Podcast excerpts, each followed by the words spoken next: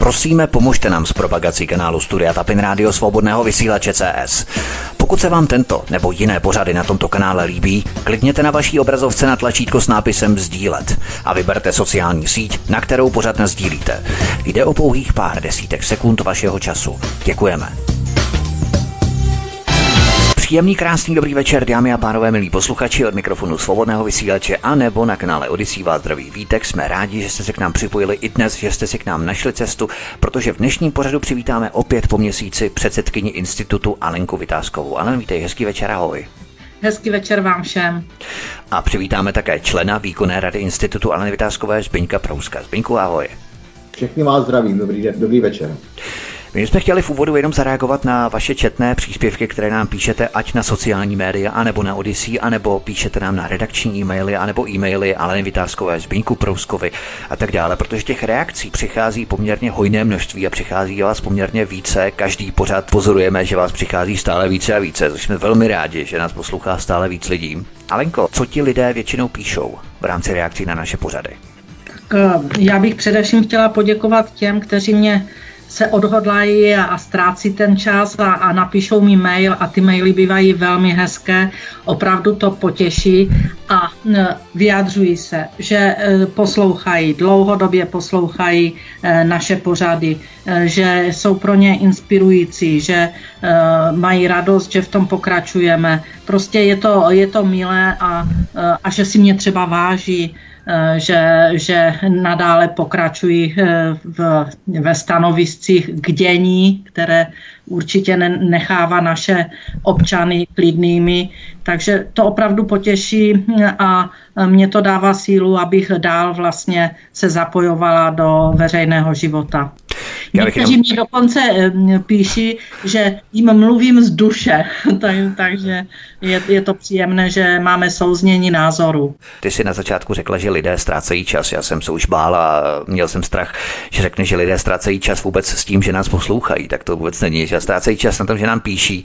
Jsme velmi rádi. Zbyňku, tobě také píší lidé na Facebooku, na sociálních médiích třeba nebo e-mailem. Přesně tak, já mám taky celou řadu, já bych taky chtěl poděkovat, pochopitelně nebudu, nebudu řík opakovat to, co už Alenka řekla, je to uměr, je to, je to, jsem úplně ten názor sdílím, já teda převážně jsem, jak bych to řekl, mě lidi píšou na Facebook, eh, v takových třech oblastech. Jeden takový ten justiční hnus, kterým se zabývám. Druhá taková oblast je oblast právě ty policie, ta, ta kritika policie to policejní pitbullství. A jinak e, já musím říct za ty mý ohlasy, za prvé, že děkuju a za druhý, že tam opravdu ti písatelé je to milý to číst, protože velmi je tam, řeknu, já nevím, 1% kritiky, jinak všechno ostatní jsou ohlasy velmi pozitivní a navíc nás, e, ti moji písatelé, když to tak řeknu úvozovce, nás všechny považují za dobrý tým, tak to jsem chtěl tady také říct, jak, víc, jak tobě Vítku, tak Alence, že jsme takzvaně dobrý tým, takže si myslím, že, že, je, to, že je to dobré a děkuji za to.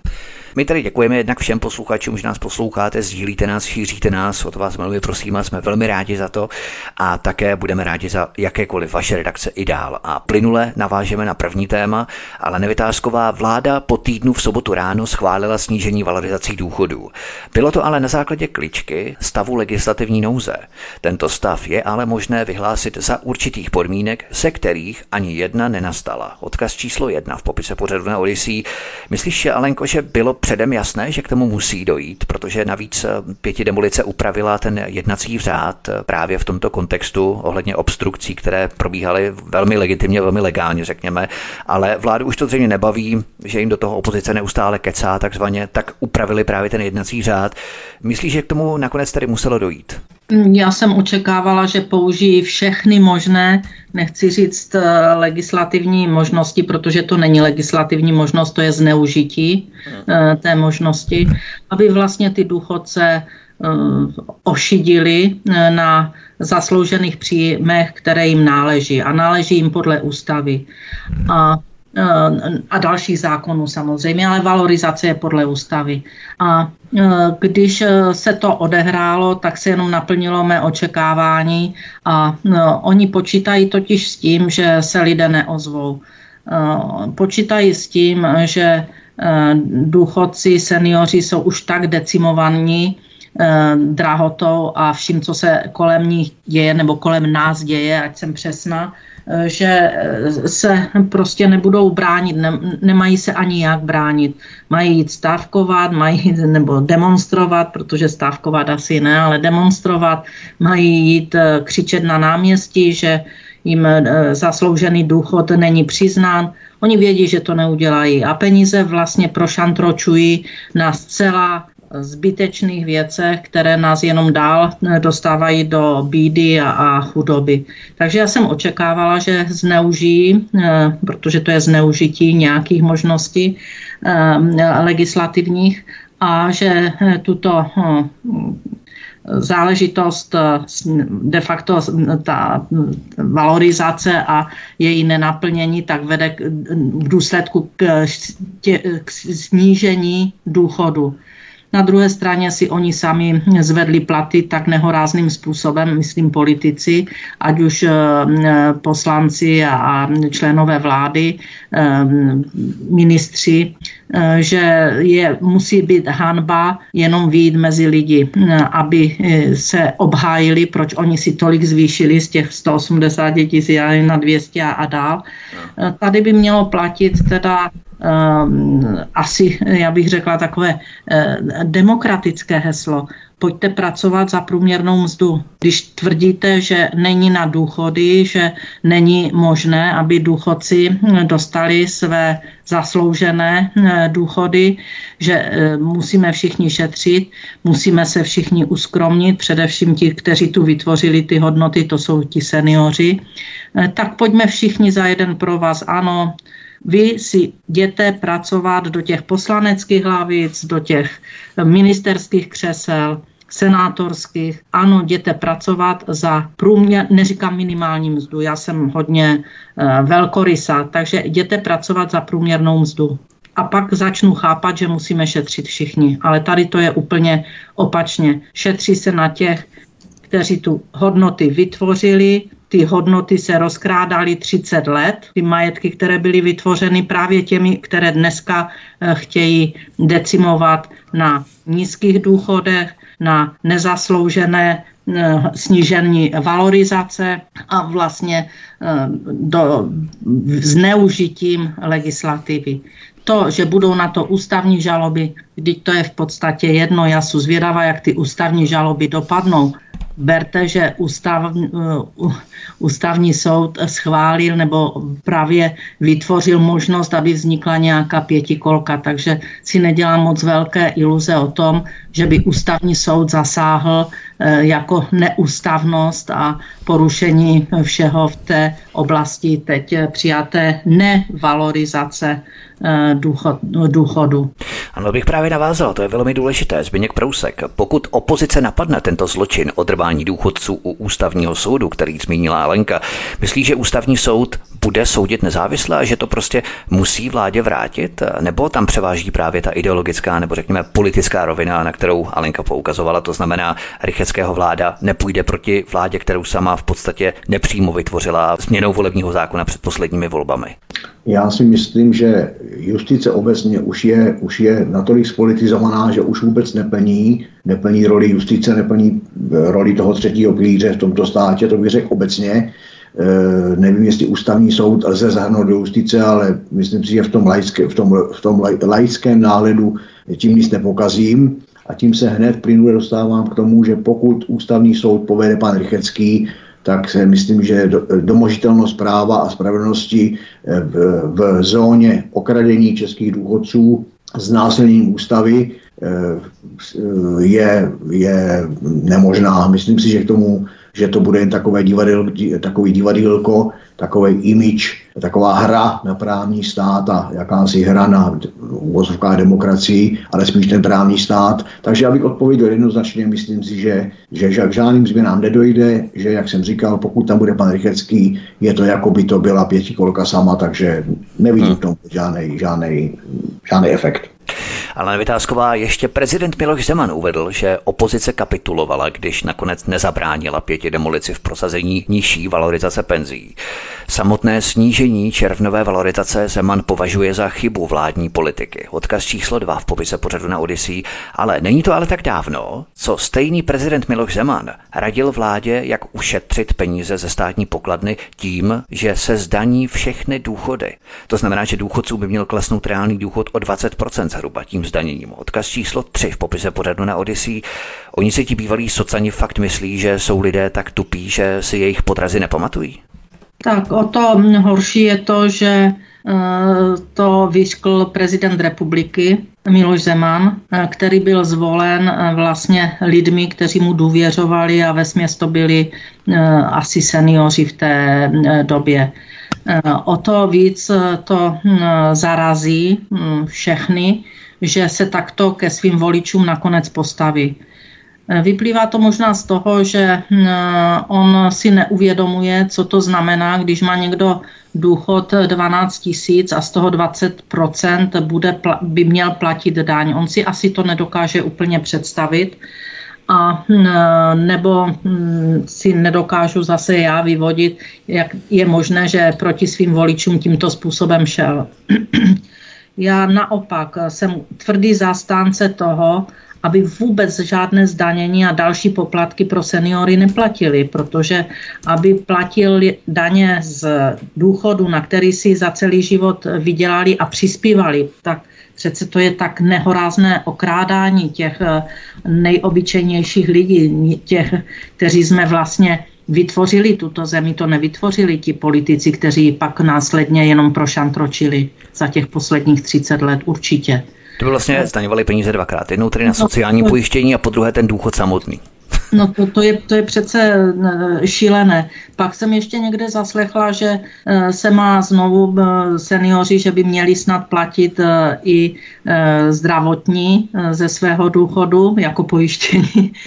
prostě je, je to nehorázné a u prezidenta Zemana mě to opravdu mrzí o to víc, že ho právě volila ta skupina těch, já bych řekla, chudších občanů naší vlasti a on jim to vrátil tady tímto, že z toho jejich eh, malého důchodu by měli platit ještě daně. Tady je spousta peněz, které se rozhazují eh, vlastně do různých dotací, různých neziskovek, různých eh, podpor nesmyslných a chtějí okrádat důchodce a chtějí je zdanit, ať sníží státní zprávu ať sníží eh, eh, počet eh, zaměstnanců ve státní správě, ať sníží jejich odměny a budou mít ty miliardy okamžitě zpátky. A mm, tady já, já s tím prostě nesouhlasím. U prezidenta Zemana mě to mrzí a je to absolutně šílený krok proti občanům vlastní země. Jak si ty, Zbyňku, vysvětluješ tuto dichotomii nebo protichůdnost, kdy prezident Zeman chtěl zdanit všechny důchody, čili by důchodci přišli reálně o 20% a teď se bije v prsa, že je valorizace špatně. Ne, že by nebyla, o tom není řeč, ale že si fakt myslí, že lidé na jeho výroky zapomněli. Já, abych řekl pravdu, já už další dobu panu prezidentu Zemanovi eh, tak nějak nerozumím, velmi vždycky řečeno. Řekl bych, já se ztrácím v tom, vždycky si říkám, když jako, e, e, tak nějak vnímám jeho postoj a vyjádření za poslední, řeknu, rok, nebo ještě možná na, na, na hranici ty Ukrajiny, tak já nevím, jestli je senilní on nebo já. Já se v tom prostě ztrácím, ale jak řekla, jak ta Alenka zmiňovala, já si myslím, že jak prezident Zeman, tak i všechny ty takzvaní vrcholní politici, oni kdyby opravdu zkusili mít příjem já nevím, 15, 16, 17 tisíc čistého za měsíc a toho měli zaplatit veškeré poplatky, včetně ubytování a stravování, tak oni potom by chápali ty problémy ty, těch širokých mas úplně jinak, než se na ně dívají, dívají z toho jejich postu. Jo, já si myslím, že oni jsou úplně mimo místu, oni jsou úplně mimo realitu. A navíc ještě papouškují různý ty zahraniční, zahraniční politické proudy a to si myslím, že je špatně. Čili jinými slovy, eh, ono už se vždycky říkávalo dřív, že, eh, jak se to říkalo, vodu, vodu káží a víno pijí. Já si myslím, že to je přesně přísloví, který na ty naše politické špičky a bohužel i prezidenta Zemana, protože já jsem mu ze začátku, když byl zvolený, já jsem mu dokonce i volil tom prvním kole a myslím si, že že fakt jako hodně lidí zklamal a mě teda osobně zklamal strašně moc. Nečekal bych od něj takové, takové to postoje, takové pro, asociální a protilidové postoje, zrovna právě od něj. Od ty pětikolky tam je to jasný, tam je to cíl, tam je to zadání, tam to jsou noty. Ale u prezidenta Zemana bych to nečekal a strašně mě tím jakoby zklamal a v podstatě on to, jakoby, on se nekončí, ale i kdyby nekončil, tak jak se říká lidově, nebyl by to můj prezident. Ale Vytázková, aktuálně ministr financí Zbigněk Staňura z ODS chce vedle valorizací také zrušit daňové slevy na manžele, snížit státní příspěvky na stavební spoření, na nové spoření už nedají dotace vůbec. Chtějí také zastrpovat rodičovské příspěvky a přídavky, potom snížit slevy na dopravu a tak dál a tak dál. Prostě lidé chcípněte, ale na válku ty peníze, ty prachy od vás vyždímeme. Myslíš, že se po covidu zkouší, kam až mohou zajít a jak hluboko lidi ohnout? Oni to neskouší, oni to dělají. to, jo, oni, oni to prostě udělají a, a vědí, že lidé ani nebeknou a nechají si to líbit. Takže oni vždycky vypustí balonek a pak to zrealizují a ani se to pořádně neví a nakonec to vidíte na výplatní pásce anebo to vidíte na nějakých příspěvcích. Eh, ale musím přiznat, že v některé věci, eh, v některých věcech eh, souhlasím s panem Staňurou. Je to třeba stavební spoření a příspěvek na stavební spoření.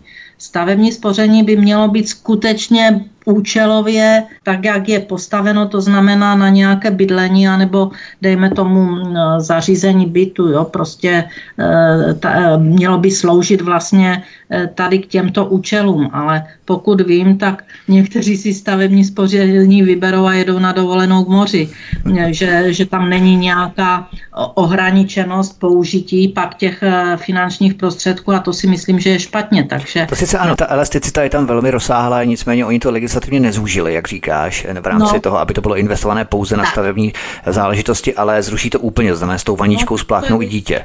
Jo? To, je, to, je, to je prostě účelově likvidace všeho, jo ale úpravy, které by skutečně pomohly mladým lidem především, nebo e, když půjdou do života, že mají něco našetřeno a, a mohou se e, postavit na vlastní nohy, dejme tomu v bydlení částečně, a tak, tak se dají tyto úpravy udělat, ale oni likvidují úplně všechno a to, že nedají příspěvky rodinám s dětmi a přitom ty peníze pak putují, dejme tomu e, rodinám a dětem, těm, kteří tu nevytvořili vůbec žádnou hodnotu. Nechci poukazovat na Ukrajince, ale ti, kteří tu nevytvořili žádnou hodnotu, protože tu v životě nepracovali a e, de facto ty peníze pak se směřují tímto, e, tímto směrem, tak to je opravdu zase jenom proti občanům České republiky, ale o tom jsme už tu navykládali tolik a jak vidíte, tak to pokračuje pořád dál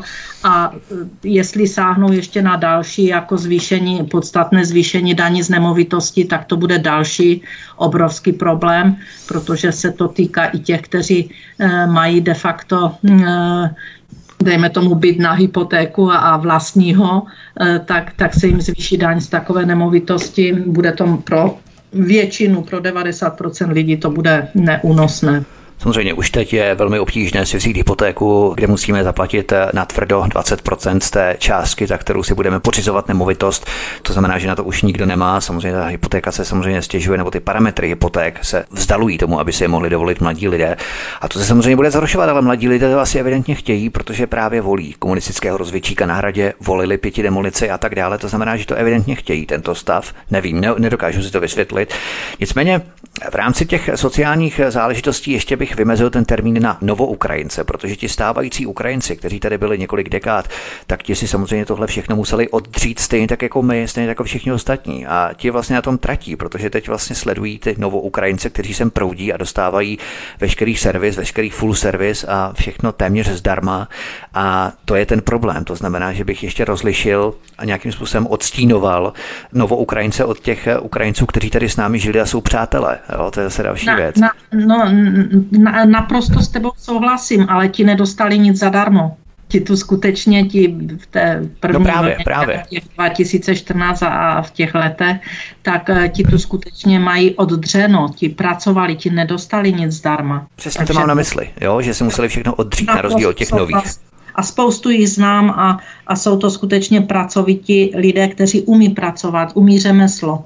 A, tak, takže to ano, je to správně to ještě našem vysílání rozlišit, aby si lidé uvědomili, že eh, je tu spousta těch, kteří opravdu nic zadarmo nedostali, a, ale je tu zase ty vlny, které tu valí a dostávají mm, zdarma od hm, zdravotní péče, kterou vůbec nikdy ani pořádně nezažili na Ukrajině, protože tam v takové kvalitě není a ani jim nebyla poskytována po školství a já nevím, co všechno, ještě zdarma obědy, nevím.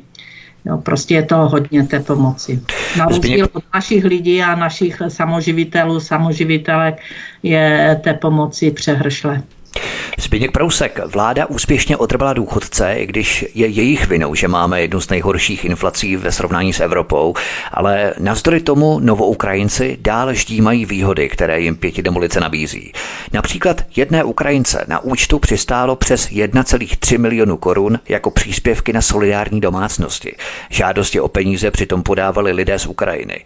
Peníze vyplatilo 11 úřadů práce po celé zemi, všechny na jeden účet, ke kterému měla přístup daná Ukrajinka ze Zlína. Ta pak podle své výpovědi peníze posílala po řidičích autobusů na Ukrajinu. Odkaz číslo 4 v popise pořadu na Odyssey. To rozhodně není žádný exces, protože z této nepřehlednosti těží hromada novoukrajinců, zatímco původní Ukrajinci, se kterými máme, řekl bych, až nadstandardní vztahy s mnohými, si tohle všechno museli oddřít, jak jsme říkali doslova. Co na to říkáš? Čeští důchodci asi takovéto možnosti nemají, že? Tak je to, je to hrozný, co tady, co tady řekl na hlas, tak je to, pro mě je to hrozný, ale není to pochopitelně, jak ty říkáš, žádný exces, je to, je to bohužel, řekl bych možná, možná pravidlo. E, já si myslím úplně, zastřešil bych to tím, že je smutný, co se tady děje, jak se tady právě jak je eh, takovým tím, jak to řekl teďka, nejaktuálnějším problémem je právě to okradení těch důchodců a na těch problémů je pochopitelně celá řada. Já bych to taky nazval, že to je likvidace, likvidace úplně všeho a všech přímém přenosu ale je, jsme u těch důchodů a u těch sou, současně na jedné straně ukrádání důchodci, na druhé straně eh, roz, eh, ruka otevřená pro uh, nové vlny Ukrajinců, tak si myslím, že je, že je smutný, že si naši, naši mocipáni neuvědomují, že tuto zemi budovali a vybudovali právě ti lidi, co jsou dneska v důchodu, ale určitě nebudovali ti Ukrajinci, co se dneska proudí. Takže si myslím, že my jo, se drebeme trošku, trošku špatně. To je jedna věc. Druhá věc je, bude to tady tak dlouho. Jinými slovy, vláda si vůči lidem dovolí to, co jí lidé dovolí, čili každý, každý z toho mu dovoleno. A bohužel, když jsme takový ovčín, a ty si to tam taky myslím, že zmiňoval, nebo Alenka, nebo možná, že oba, mně kolikrát připadá, že ti lidi se tady opravdu chtějí mít špatně. Mně to připadá, že ty lidi jsou jak, jak vyfetovaný, jak prostě úplně nějakým rauší. E, čím mladší, tím horší, protože to, e, ten třeba pozdní odchod do důchodu, to se týká dnešních čtyřicátníků. To nevyřeší dnešní osmdesátníci a sedmdesátníci a ti čtyřicátníci mlčí, mají tu svoji kapucu a mobil a jsou spokojení.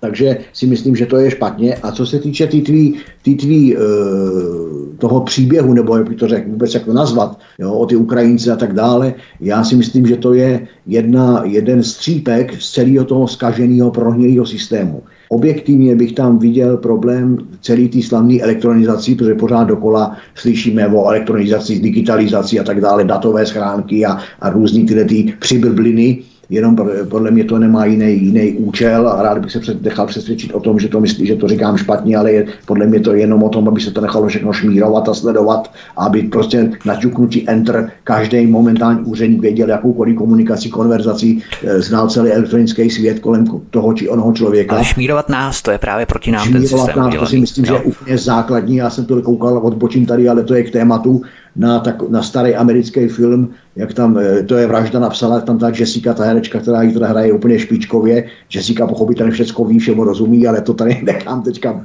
stranou. Ale je o tom, že tam, prostě ona tam někam šla do nějaký, v rámci Spojených států, do nějaký, do nějaký části, části, eh, do nějaký země a zaplatila platební kartou a tajné služby okamžitě věděli, kde je a okamžitě ji vystopovali a začali s ní následně komunikovat. Trvalo to několik vteřin. Takže to, to tady dávám jako takový příklad, abych jako to správně usměrnil, nebyl široký. Čili ta elektronizace, digitalizace, to je prostě podle mě zhouba a o to větší zhouba to bude, až to jednou všechno klekne, až to nebude fungovat a bohužel ta, ta naše společnost, nebo ta, ta v úvozovkách úřední společnost, nebo ten, ta státní politika vůbec není připravena na nějaké záložní řešení, takže tam, kde dřív byla, byla tuška a papír, dneska máme digi, digi, digi a ono, to, ono žádný strom neroste do nebe.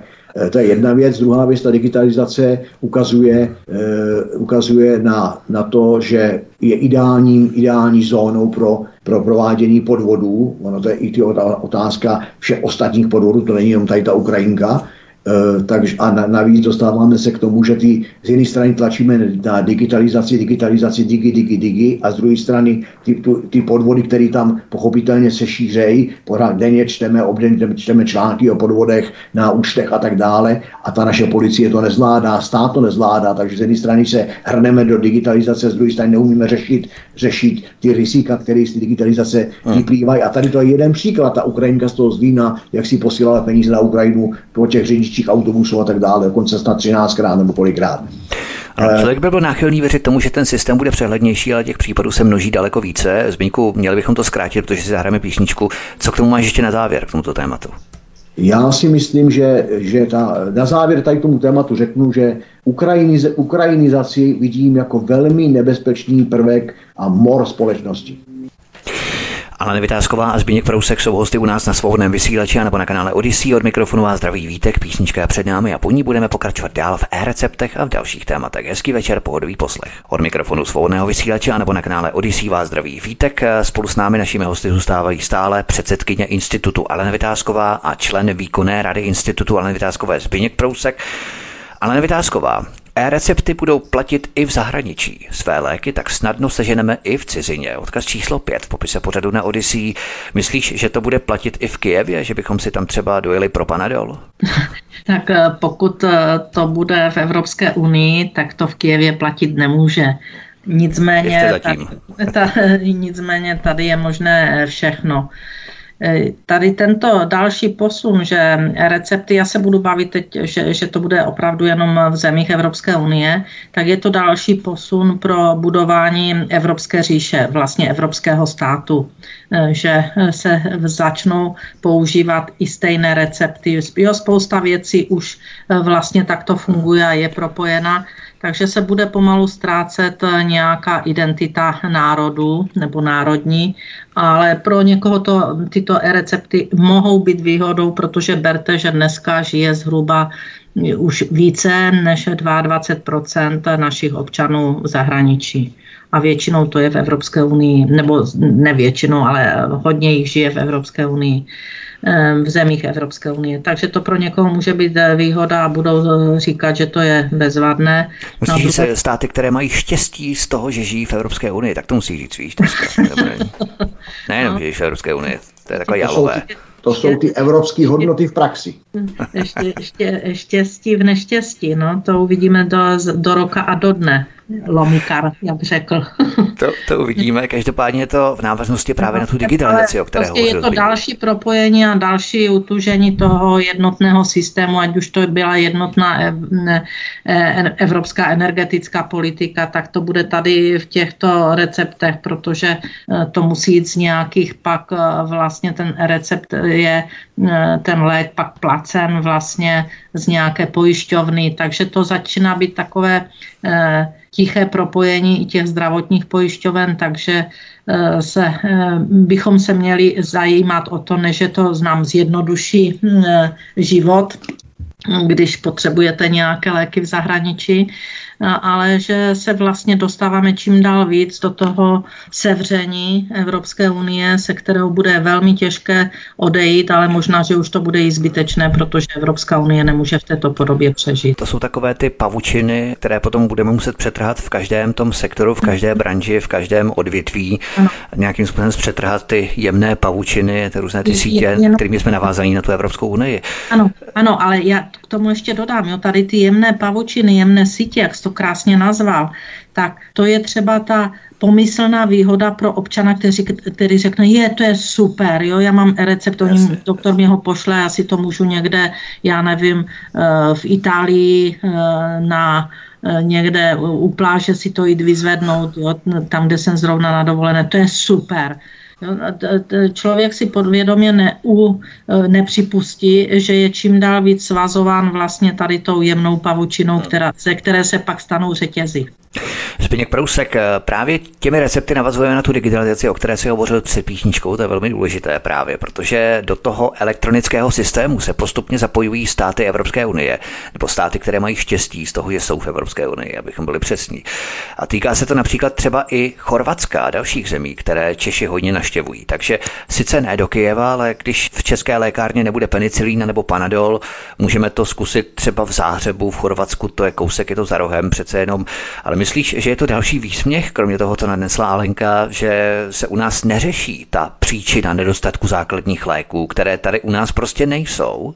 A místo toho se nabízí, že si je můžeme vyzvednout i v zahraničí, třeba v Chorvatsku. A nebo třeba v tom Kijevě. Já osobně bych se vydal, než, spíš než do Chorvatska bych se vydal do Kijeva, protože si myslím, že tam jsou tuny našich léků, že, tam bych určitě, že bych tam určitě byl perfektně obsloužený. E, já si myslím, že se, že se Vítku točíme ve spirále, protože zná se opravdu, já si myslím, že dopadneme hůř než, než e, v dějinách, který byl protektorát Čechy a Morava. A já, když to tak sleduju, tu evropskou e, snahu o evropskou říši, a jakoby to zapasovávám do, to, do, těch, znalo, do těch mých chabých znalostí dějepisů a tu a tam si něco přečtu o tom, o protektorátu Čechy a Morava, nebo si ještě z, v hlavě vybavím nějaký to povídání těch mých, těch generace mých, babi, generace mýho, mých babiček a dědečků, nebo jak to říct. A já si myslím, že my jsme to už tak i předběhli. Když tam dáme takový ten, když sundáme tu plachetku, ty moderní doby, která je taková zavádějící, podstatě jste to taky tady pod Prahově zmiňovali, že taková ta pavučina toho konzumních, těch konzumních výhod,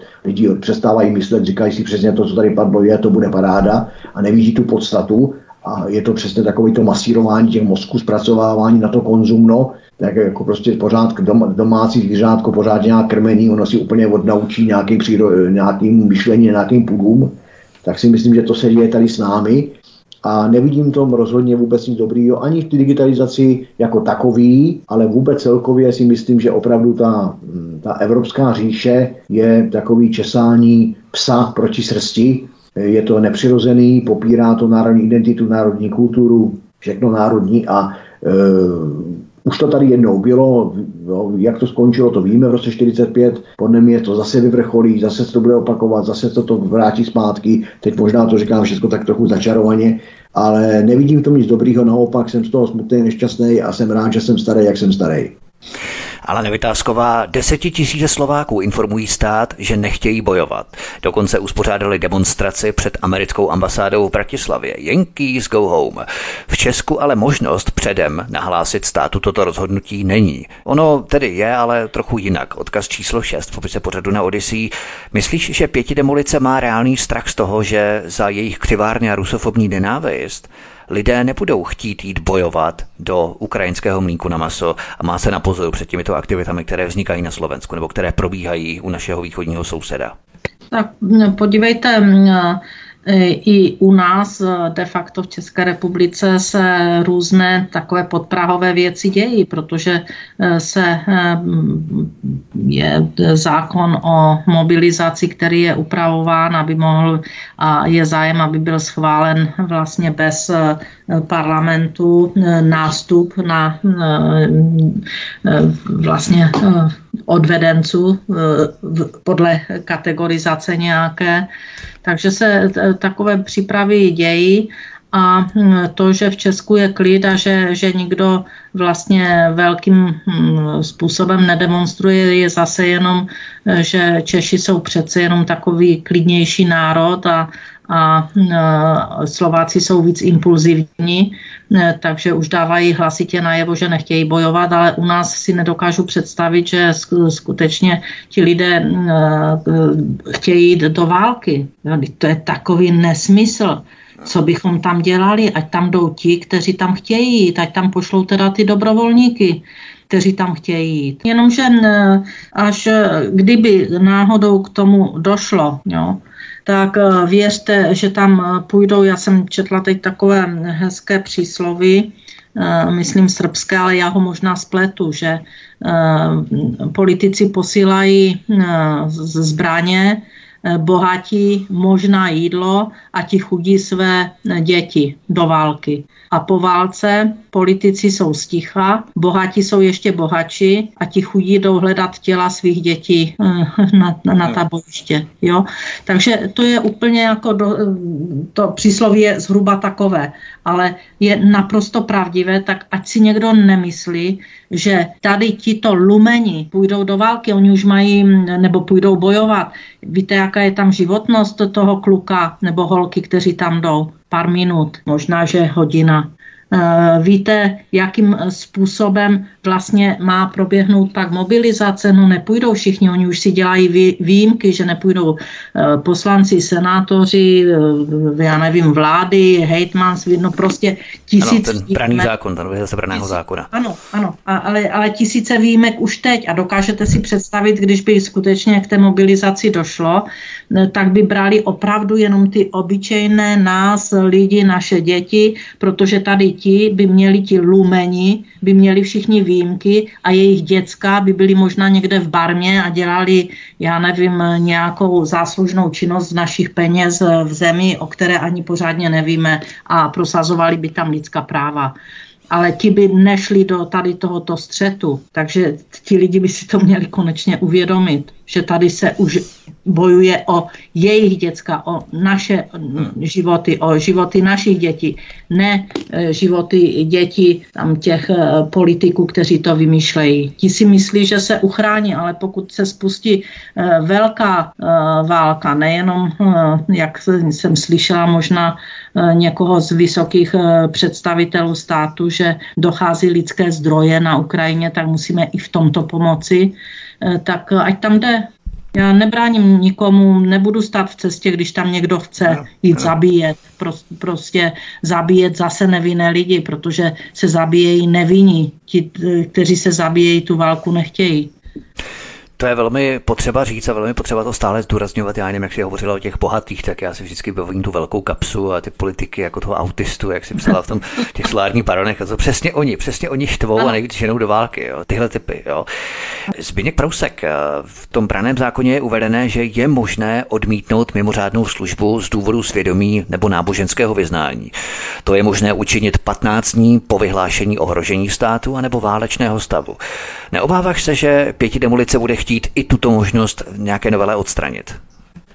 Já se obávám toho, že pokud bude demolice u moci, tak tady nezůstane kámen na kameni. Protože si myslím, že prostě ať, ať tady diskutujeme jakoukoliv oblast, pořád se dostáváme k tomu, že prostě tady ta vláda snad tady horší nebyla, od roku 45 tady horší vláda nebyla a myslím si, že ten její likvidační cíl postavený na tom českým ovčínu, je opravdu, opravdu zřejmý a já bych řekl už dokonce očividný v pravém slova smyslu.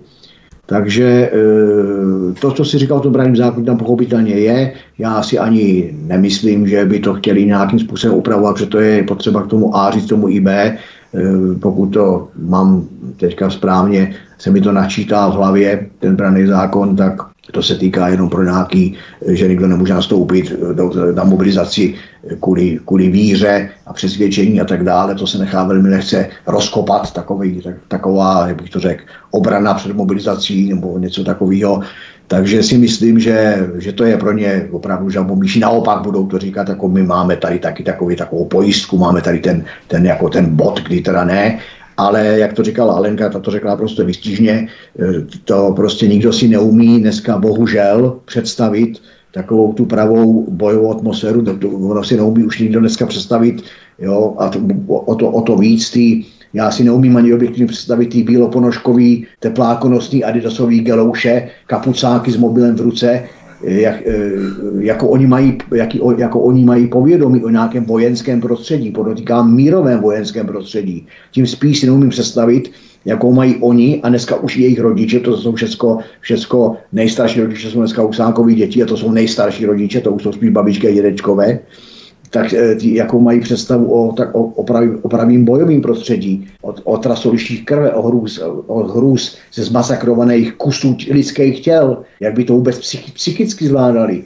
A eh, tím se, dost, tím se dostáváme k té představě, o tom, co tady Alenka zmiňovala, že to, se, že to, že to je boj eh, obyčejných lidí proti sobě. To je, jestli dřív měli šavle, dneska mají, dneska mají nejmodernější munici a palební systémy, tak se na tom nic nemění. Bojují proti sobě, zabíjejí se, e, e, masakrují se jenom ti nejobyčejnější lidi, ti, co to způsobují. Ty jsou v úplně jiných řídících centrech a úplně jiných zónách a k ním si nikdy ta válečná, válečná hrůza nedojde, nedotkne se jich. Naopak potom, jak říkali, jak jste tady zmiňovali, skasírují svoje prachy a jsou spokojení. Takže eh, to je taková moje jakoby vsuvka tady to. Eh, další věc je, jak jste tam zmiňovali ty Slováci, já si myslím, že eh, Alenka správně řekla, že Slováci jsou opravdu akčnější a v tom, v tom, v tom ohýbání hřbetů jsou daleko opatrnější než Češi. Já bych dokonce tím pádem řekl, že jsou Slováci v tomto případě, a nejenom v tomto případě, mnohem chytřejší, než jsou Češi, bohužel. Jo, ale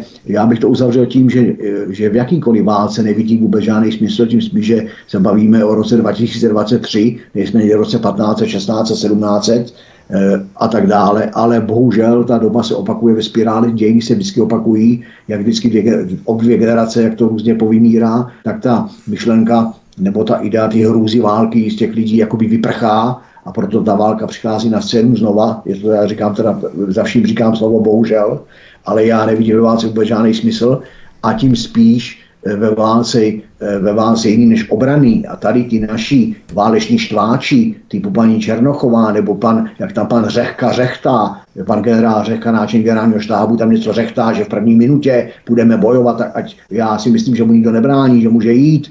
Eh, dál si myslím, že bych, že bych apeluju na to, aby všichni voliči pana generála Pavla Eh, aby jsme jim v rámci mobilizace eventuálně dali přednost, aby tito voliči měli přednost, aby v těch frontách zapsáních se k odvodům eh, klidně ať nás předběhnou. Já si myslím, že mají na to právo plný morální i lidský.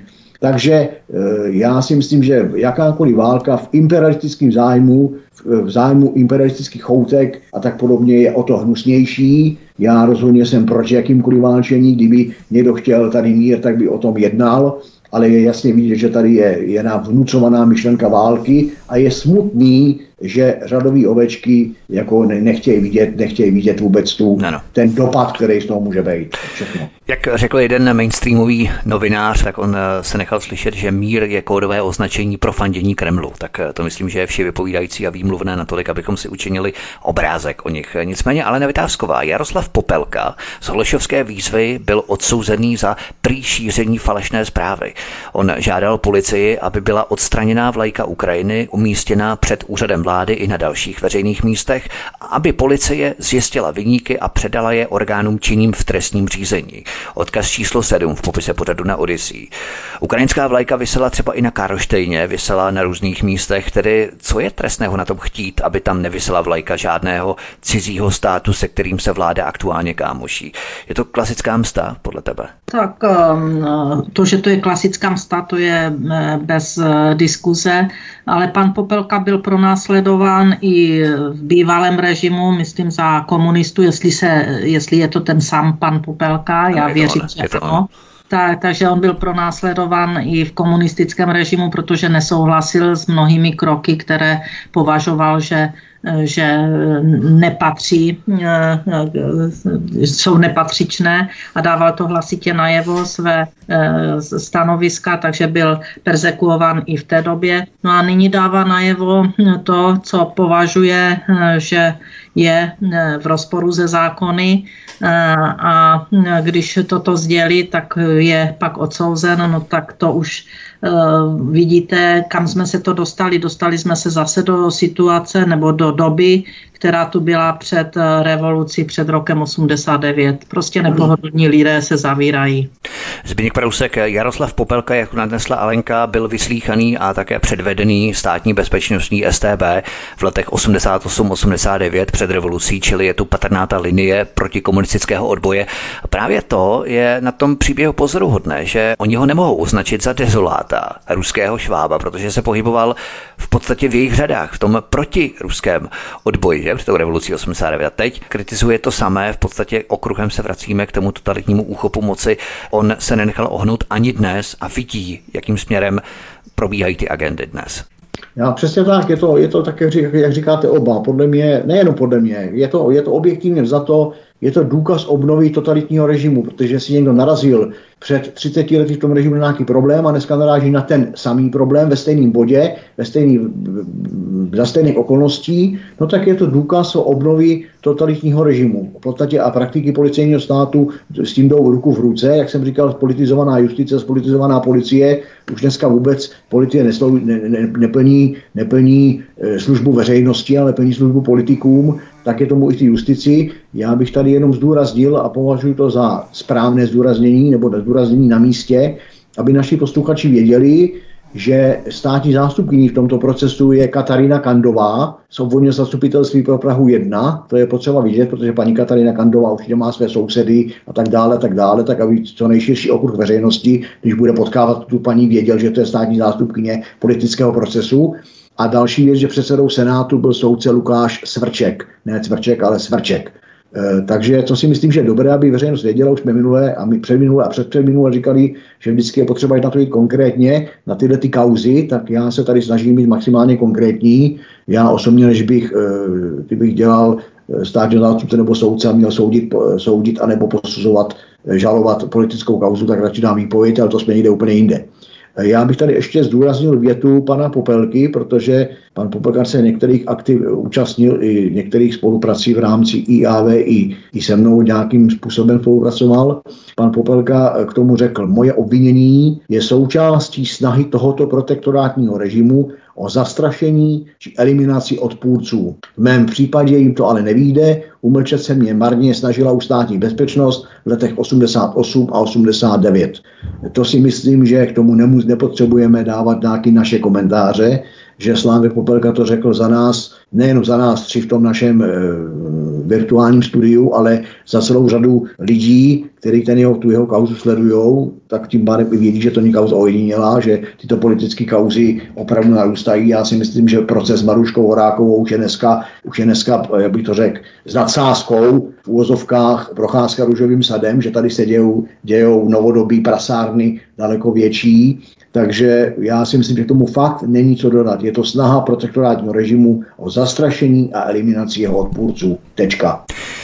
Od mikrofonu vás zdraví Vítek na svobodném vysílači i na kanále Odyssey. Spolu s námi našimi hosty zůstává Alenka Vytázková, Zbyněk Prousek. Po písničce. Po písničce se podíváme třeba na návrh smlouvy o obrané spolupráci s Amerikou, na energetiku a další souvislosti. Hezký večer, pohodový poslech. Od mikrofonu svobodného vysílače anebo na kanále Odyssey vás zdraví Vítek. Spolu s námi našimi hosty zůstává Alena Vytázková, předsedkyně Institutu Aleny Vytázkové a také Zbyněk Prousek, člen výkonné rady Institutu Aleny Vytázkové. Alana Vytázková, vyjednávači dokončili návrh smlouvy o obrané spolupráci s Amerikou. Smlouva má usnadnit pobyt amerických vojáků na našem území. Odkaz číslo 8 v popise pořadu na Odyssey. Myslíš, Alenko, že pokračuje nebo že se spíš vrací ono deja vu s americkým radarem v Brdech z roku 2008, i když samotná základna se v té smlouvě ještě přímo neřeší?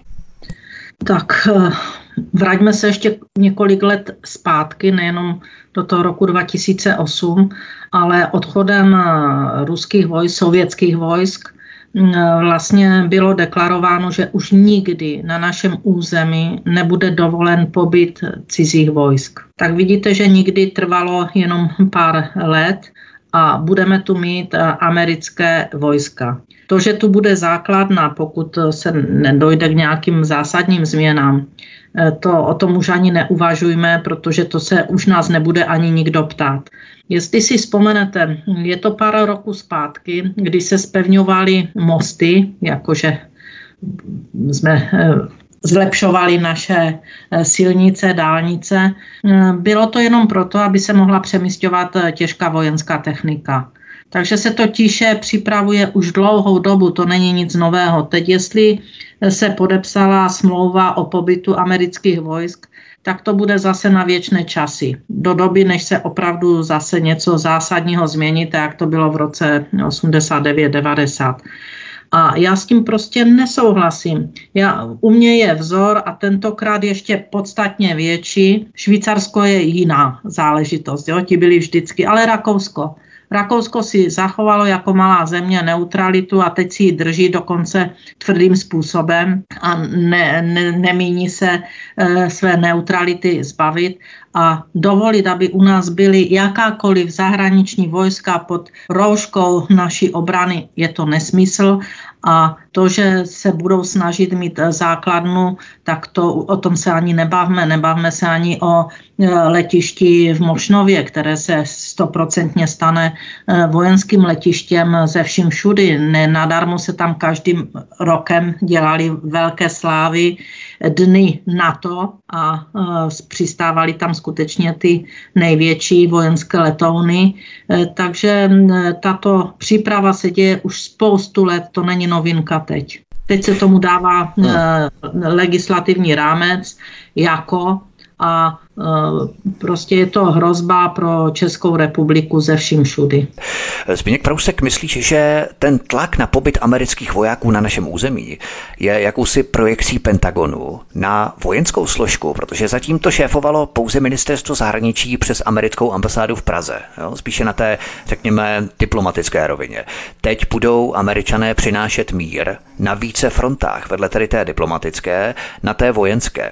Přesně, přesně tak, já to vnímám, já to vnímám jako, jako součást, tady to, o čem jste se teďka bavili, tak vnímám jako součást eh, eh, amerických zájmů o militarizaci Evropy. To nebude jenom, že američani mají zájem o, o, o Čecháčky, Českou republiku, ať už to bude možno nebo letiště Plzeň a další body, které mají eh, dávno, dávno vytipovaný, který potřebují já si myslím, že v podstatě dochází k tomu, anebo si umím představit, že dochází k tomu, že je celá, že tam Američanama je celá Evropa znásilňovaná. Já si dokonce umím představit takovej, takovej jak bych to řekl, pseudomodel, že Evropská, Evropskou unii ve, fi, ve finále zanikne a sežere jakási americká okupace. Já to teďka říkám strašně, strašně, jak bych to řekl, naprosto laicky, řekněme. Tak, tak, naprosto hmm. laicky, děkuji, děkuji, že jsme vytáhli naprosto laicky ale umím si, umím si to představit, protože tak jako těm Američanům vadilo eventuální spojení mezi Německem a Ruskem, obchodní, který přerostlo v ideální eh, obchodování téměř ze vším,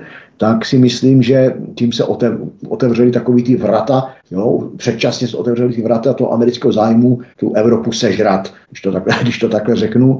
A já si myslím, že to je součást toho sežrání Evropy. No, oni prostě ty američané budou chtít být vojensky přítomní, oni už jsou někde v Evropě přítomní a chtě, budou chtít být přítomní úplně všude a tím budou zatahovat takový, tu, takový ten kruh a zároveň získávat tu, tu absolutní nadvládu. Čili jak já vždycky říkám, taky jak ty říkáš absolutně laicky, jak mi pomohl, začalo to indiánama a ještě to neskončilo. Takže já si myslím, že opravdu není tady o čem mluvit a že, že i ta Evropská unie ustupuje těm zájmům Ameriky a to, co tady teďka se děje, tak je, jak říkala Alenka, zmiňovala, je připravená politika, protože politika se opravdu dělá na 15 až 30 let dopředu, takže si myslím, že to není momentální vývod, ale to pečlivě připravená vojenská strategie Pentagonu. Já bych se přimlouval za používání těch takzvaně laických termínů, jako je právě okupace, protože to nic jiného není a můžeme tady používat přísloví a anachronizmy a metaforizmy. Pořád se musíme dobrat jádru té věci, kdy můžeme třeba říct, že seniori jsou krácení na svých právech, v rámci ekonomické jistoty, jo? ale je to odrbání důchodců. Můžeme použít lidový termín, nebo třeba se používá sociální nejistota nebo ekonomická nejistota. No co to je? To je chudoba. Ale on se použije sociální nejistota, tak už to nezní tak třeskutě, tak už to nezní tak jednoznačně. Jo? Jsou takové ty eufemizmy, které se hledají pro to, aby se nemuselo jít k jádru té věci. Takže já si myslím, že to naopak potřeba používat právě jako třeba, jako třeba přijímání evropských hodnot. Já tomu říkám zbídačování a otroctví. Tak, tak, tak, k tomu se přesně dostaneme. Ale, ale Vytázková, právě na to navážeme, podívejme se teď na energetiku. Drsné varování pro vládu. Česku hrozí kritický nedostatek elektřiny. Odborníci varují, že pokud Česko skončí se spalováním uhlí do roku 2033, bude muset nakupovat drahou elektřinu, která navíc nemusí být k dispozici. Odkaz číslo 9 v popise pořadu na Odyssey. My se k těm nelogičnostem samozřejmě dostaneme, ale opět přetřasuje se zelená ideologie před racionální ekonomikou, kdy není prostě možné zavřít uhelné elektrárny do roku 33. Tak um, tu musíme brát v úvahu, že Eh, ta, ten Green Deal de facto stále jede. Na jedné straně pořád se nezastavila tato koncepce eh, evropské energetické politiky, ale na druhé straně Mědouhelné doly a uhelné doly a výroba elektřiny vlastně z uhlí v Německu jela na, řeknu to ošklivě, plné pecky v uplynulém roce. V Česku se nechce zastavit vlastně do toho roku 33, že bude nedostatek. My si musíme ujasnit, co vlastně v té energetické politice chceme, protože v této chvíli my vyvážíme velké množství elektřiny do jiných zemí. Teď tady slyšíte hlasy skutečně některých odborníků, ale i některých rádoby odborníků, kteří vlastně jsou víceméně lobbysty než odborníky, Eh, že co se má všechno v té energetice udělat. Česká republika má energii dostatek dá se očekávat, že by neměla nedostatek, když nebude vyvážet. Ale evropská energetická politika říká, že se vyváží, že se musí vyvážet.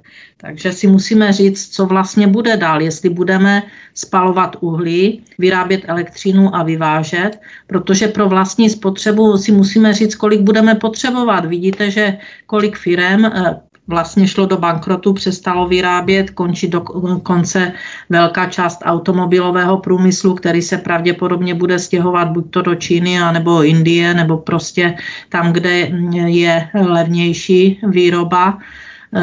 A to nejsou jenom automobilky, je to celá řada dalších firm, která v letošním roce ten pád vlastně probíhá stále od loňského roku a e, ten nedostatek e, energií e, si nemyslím, že bude tak masivní, protože tu výrobu už tu do Česka nikdy v tom velkém nedostaneme zpátky.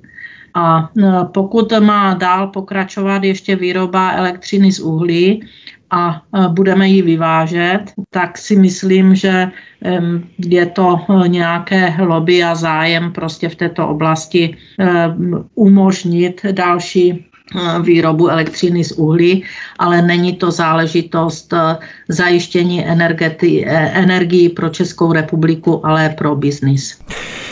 Na to bych právě navázal, protože experti radí, v tom článku se uvádí, že experti radí nedovážet víc než 10% roční spotřeby.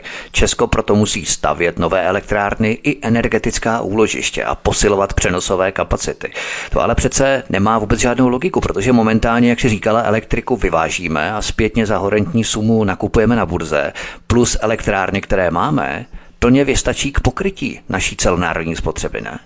No tak já si myslím, že jsem to řekla celkem eh, jasně, že se jedná o biznis, že to je lobismus a eh, pokud eh, se nevyhraníme proti evropské energetické politice, což je do jisté míry i velká část Green Dealu a nebudeme víceméně ne víceméně, ale méně solidární s těmi, kteří tu naši levnou v této chvíli vyráběnou elektrickou energii eh, pak obchodují dál, Bůh ví kde, v zahraničí, eh, tak se budeme točit stále dokola, takže je to spojená nádoba. Buď to si musíme nastavit vlastní energetickou politiku ze zájmy nejdřív národními zájmy a pak teprve ty další, dejme tomu solidarita se zeměmi, kde té elektrické energie bude nedostatek, ale až na druhém místě. A tím se musíme do jisté míry vyvázat z evropské energetické politiky, což si nedokážu představit při uh, politickém nastavení. No, to jsou ty pavučiny, o kterých jsme hovořili. No, politické, politické nastavení, vlastně my nejsme Maďaři, Eh, tak eh, pokud to eh, se nezmění komplexně, tak se tu pořád bavíme o lobistických zájmech, o e, finančních zájmech těch e, e, nějakých skupin, ale nikoliv o národních zájmech a pokrytí národní spotřeby za přijatelné ceny a také zajištění do jisté míry ekologie v naší zemi, protože my bychom si vystačili s jádrem, my bychom si vystačili s doplňkovými zdroji, pokud bychom zásobovali jenom své, svoji spotřebu spotřebu. Ale u nás to tak není a my velké množství vyvážíme.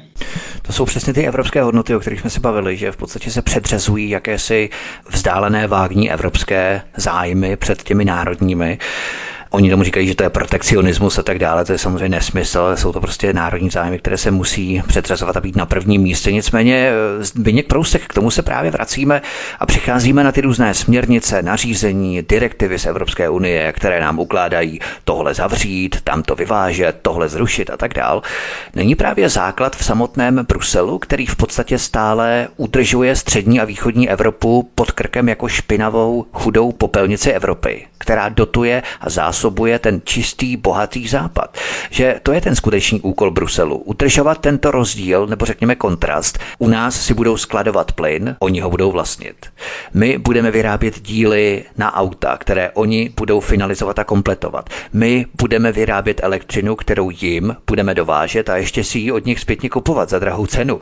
A tohle je vlastně ten skutečný úkol Unie, východní špinavá chudá továrna versus západní čistý bohatý zákazník. Já s tím naprosto souhlasím. Já tvrdím, že diktatura Bruselu je rozklad pro Evropu jo, a k tomu dodávám, že kdyby se nám, sám teda nevím jak, podotýkám, že nevím jak, ale kdyby se nám jako republice, jako občanům této republiky podařilo, podařilo, nějak záhadně podařilo obnovit suverenitu neboli svrchovanost České republiky, tak když to řeknu trošku vulgárně, který žereme zlatý vejce, ale bohužel zájmy politický jsou přesně opačný, aby my jsme měli jenom skořátky z těch vajec, který sem přijedou potom báse z toho Bruselu, tady se nazovali, vyplodili nějakou, nějakou práci za to a ta zase šla na ten, na ten západ, jak ty říkáš. Takže já to vidím tak, že my jsme takový, jak to tady konec konců řekl, velmi, velmi hezky a precizně, že my jsme takový kurník, kurník toho Bruselu, to je politická vůle, aby jsme byli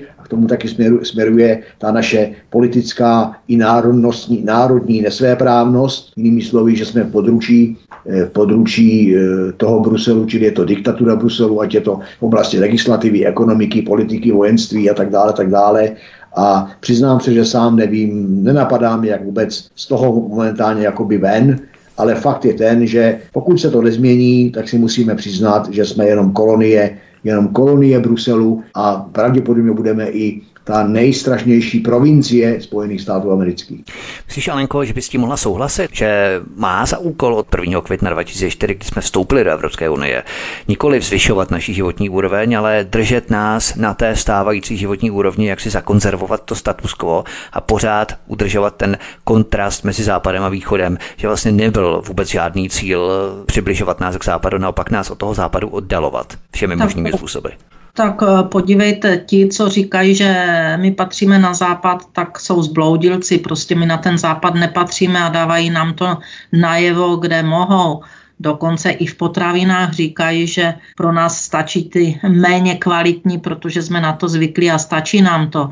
Takže ta snaha, že my patříme na západ, není pravdivá, my jsme slované. A ať si to lidé skutečně uvědomí, že s náma takto jednají i v té eh, Evropské unii a v těch komisích, když a vezmu ty potraviny, protože ty používáme všichni bez ohledu na, eh, jak, jak jsme orientováni, tak když se tam protřásalo ta kvalita potravin, že v západních zemích se stejný výrobek mm, je v obchodní síti, ve stejné obchodní síti, pod stejnou značkou, ve stejném obale, naprosto rozdílné kvalitě, teda katastrofální kvalitě pro český trh nebo pro ten východní trh, tak pak v komisi rozhodli, že, že to je proto, protože nám to chutná a že jsme na to zvykli a že nám to stačí. Takže tu už vidíte jenom tady v těchto věcech ten zásadní rozdíl, že oni nás neberou, že jsme stejní. A to je ten rozdíl. My si musíme uvědomit, ano, my se můžeme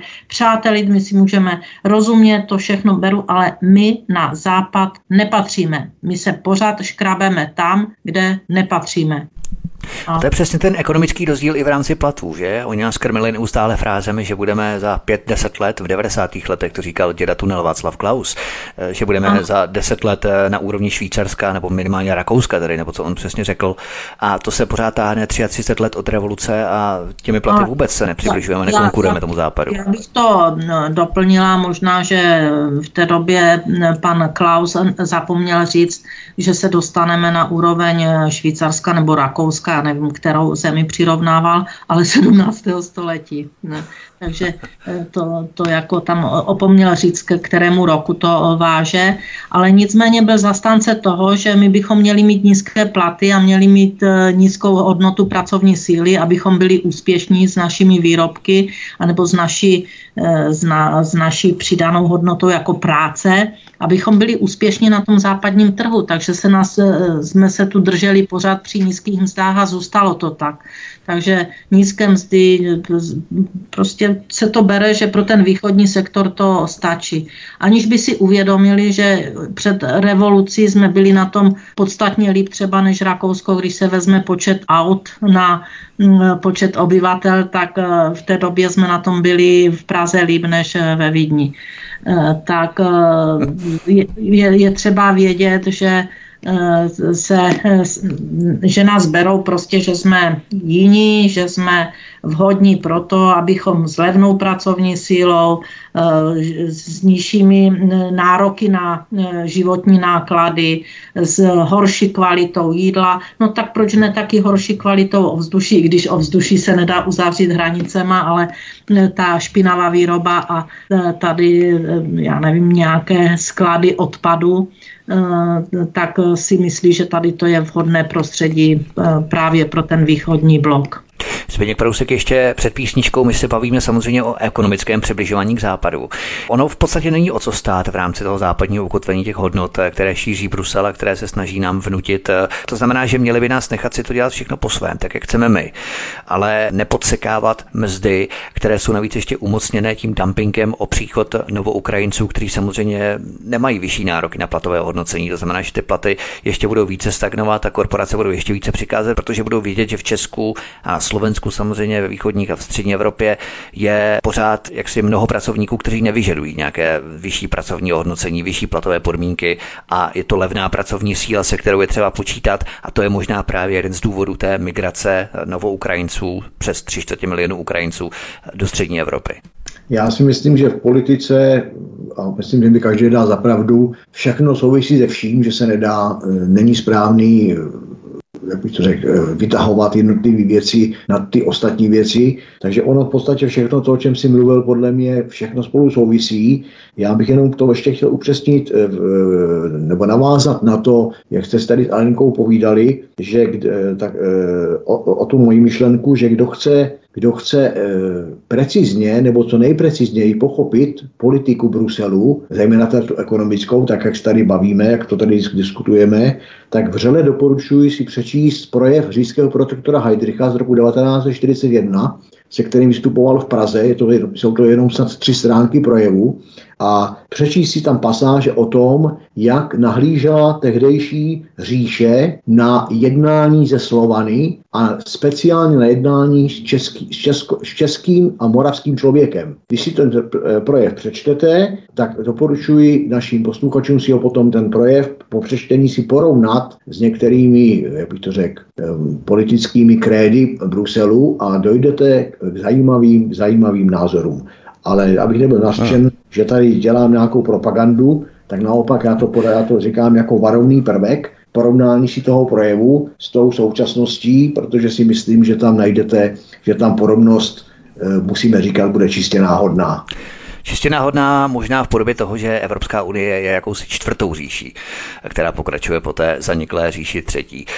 Zahrajeme si písničku a potom budeme pokračovat. Vrhneme se na naší policejní černou kroniku, kterou budeme pokračovat a budeme ji zakončovat i naší čtvrtou část našeho pořadu na svobodném vysílači a také na kanále Odyssey, od kterého vás zdraví Vítek a spolu s námi zůstává Alena Vytázková a Zběněk Prousek. Hezký večer. Od mikrofonu svobodného vysílače a nebo na kanále Odyssey vás zdraví Vítek. Spolu s námi našimi hosty zůstávají stále předsedkyně institutu Alena Vytázková a člen výkonné rady institutu Alena Vytázkové Zběněk Prousek.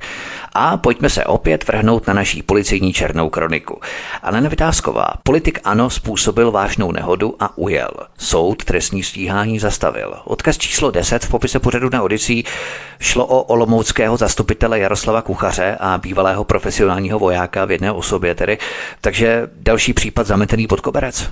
Tak eh, tady bych to viděla ještě daleko hm, hrůzněji, Eh, protože mm, ten eh, pán, kromě toho, že ujel, tak musíme říct, že tam zůstalo auto, které havarovalo díky tady tomuto pánovi, kde byli lidé, myslím si, že čtyři, velmi těžce zraněni, kteří snad jenom řidiče vyvázal s lehkým zraněním, kteří se dlouhodobě léčili, mají následky, mají trvalé následky, stále ještě nejsou ve stavu a nikdy nebudou. A vlastně přišli do jisté míry o finanční prostředky, protože byli jako nemohli pracovat, i když měli nějaké nemocenské. Prostě ti byli zdemolováni jak fyzicky, tak ekonomicky. Jo? Berme, že Eh, já to trošku hmm. obsvětlím. Eh, pán předjížděl, myslím, kamion, ten, ten, co byl zproštěn, ten z toho ano, eh, nebo zproštěn bylo zastaveno stíhání, který ujel z místa nehody, předjížděl v takovém úseku, že kdyby ten řidič v protisměru nestrhl řízení do pole, Eh, tak došlo k fatálnímu prostě střetu, nebylo kde vyhnout. No, jenom no, upřesníme, ten řidič byl Marek Mikš, jenom abychom to upřesnili. Jo. Tak. Mm-hmm.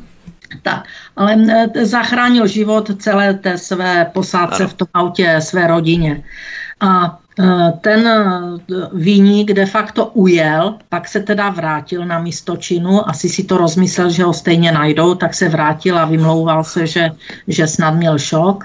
A e, u soudu stihli ještě říct, jak jsem teda v médiích, já neznám spis, ale v médiích, jak jsem zaznamenala, tak u soudu stihl říct, že kdyby to vybral do toho pole trošku líp ten řidič, tak nemusel narazit do toho betonového sloupku a nemuselo být tolik zraněných, tak by se jim moc nestalo. Jo? Prostě šílenost. Ten měl dostat 20 roků na tvrdo bez, bez jakékoliv e, a oni zastaví trestní stíhání při takovéto mm, likvidaci celé rodiny. A já to pak srovnávám mm, s dehonestovaným, ale tam neříkám, že by neměl být souzen.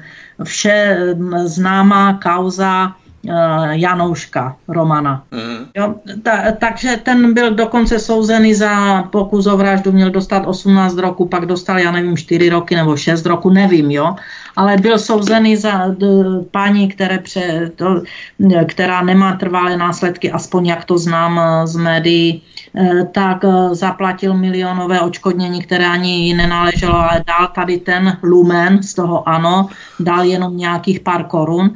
A když vezmeme pak to srovnání, že ten, u toho to se zastaví trestní stíhání a on dál je ve všech funkcích, dál pobírá veřejné peníze, on nepracuje e, sám někde. On pracuje ve, veřejný, ve veřejné sféře a má teda e, peníze z nás, z daňových poplatní, od daňových poplatníků a nestane se mu nic. A ve srovnání tady s tím, eh, to prostě, tím nemyslím, že by Janoušek neměl být odsouzen. Jo? Ale srovnám tady tuto, eh, tyto dvě eh, tyto, tyto dva případy, protože jsou mediálně známé, ale jsou jich určitě stovky dalších, kdy ti, co dopravní nehodu způsobili a jsou za ní trvalé následky, anebo smrt nakonec se jim vůbec nic nestane. Tak to, to prostě, kde ta justice už dneska stojí? To, to je přece, to už to je do nebe volající a ten člověk by měl chodit kanálem a, a, a ne vykládat u soudu, že, že ten měl strhnout ten volant jinak, kdyby do toho pole věl šikovněji, tak se nikomu nic nestalo. No prostě, já to řeknu hmm. s prominutím, Zbigněk Prousek, kuchař tvrdil, jak řekla Alenka, že kdyby ten řidič nesjel, možná by se vyhnuli.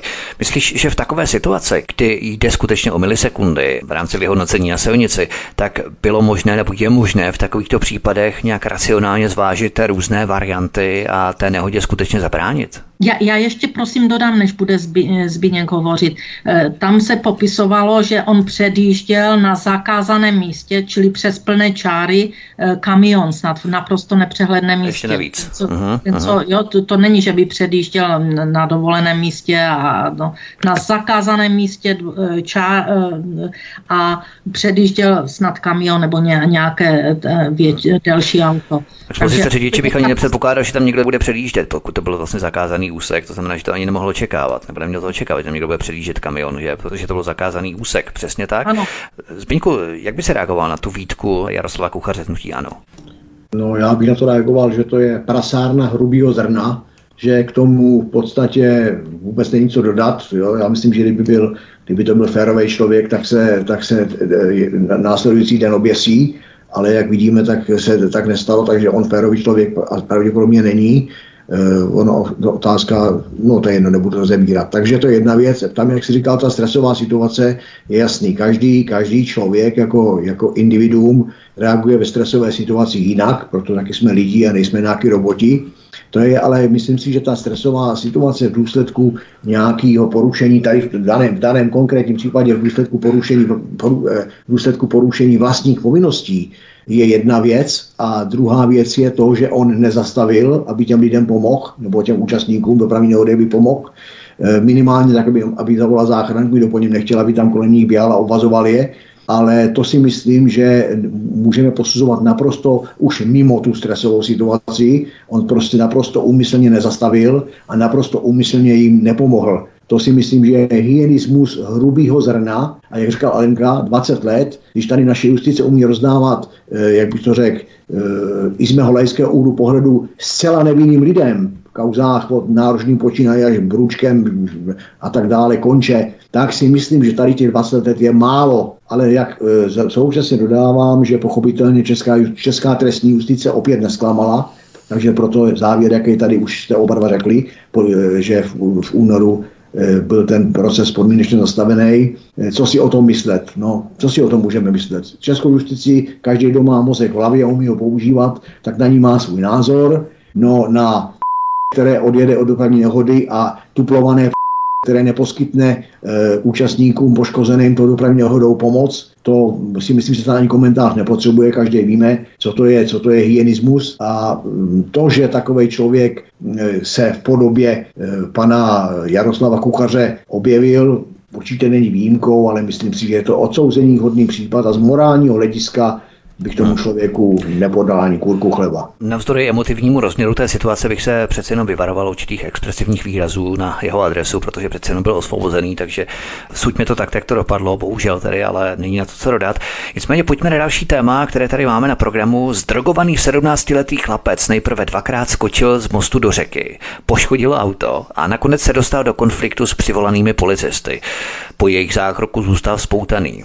Jeho stav se ale náhle zhoršil a přestože na místě už byli záchranáři, zemřel. Odkaz číslo 11 v popise pořadu na Odyssey je na tomto případu něco, co by nás mělo zaujmout, Zbyňku, protože chyba policistů to rozhodně není, že? To by se za chvíli měli bát zašeptat nějakému svetovanému gaunerovi, jestli byl tak laskavý a od té dobroty a od svého jednání upustil. To přece není normální. To znamená, bylo tam nějaké pochybení těch policistů.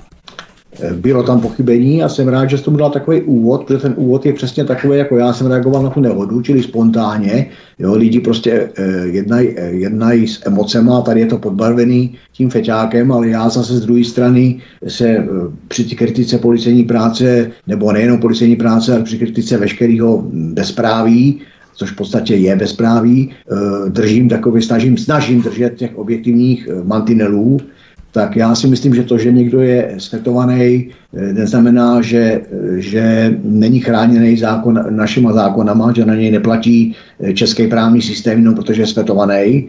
To je jedna věc. Další věc, znova připomínám, už jsem tady říkal vícekrát, že v ústavě je napsáno, že stát si může dovolit pouze to, k čemu zákony opravňují, že to občan si může dovolit všechno to, co zákony nezakazují. Takže...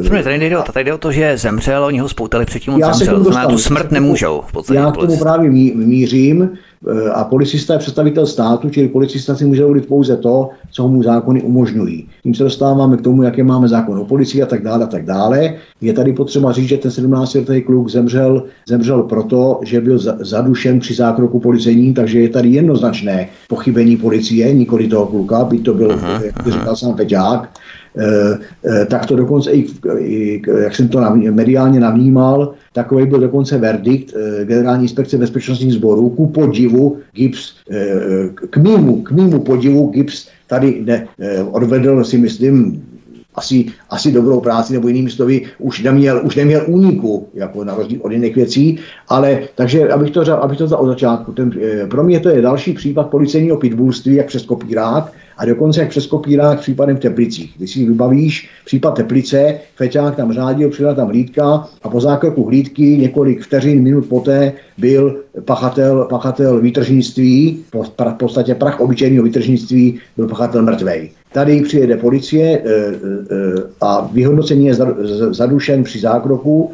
Proč? Protože ten policajt na něm ležel tři minuty, v podstatě tedy došlo k tomu, že člověk, který je tlačený proti pevný podložce, nemůže v důsledku tlaku na hrudník nebo na záda dýchat a logicky se, logicky se udusí, což by ten policajt měl vědět, má vědět a neměl by, se, neměl by takový zákrok vůbec provádět. To je jedna věc. Další věc je, že ten policajt ten zákrok prováděl, protože ten e, údajně světovaný mladík dvakrát skočil z mostu kam si do řeky Eh, tady je zcela správný závěr, závěr gipsu, že skákat do řeky z mostu není, není trestné, takže tom ten policajt vůbec žádnou trestnost vidět neměl, by se to tak mohlo jevit, čili policista neuměl vyhodnotit, neuměl vyhodnotit, co se na místě samém v podstatě děje.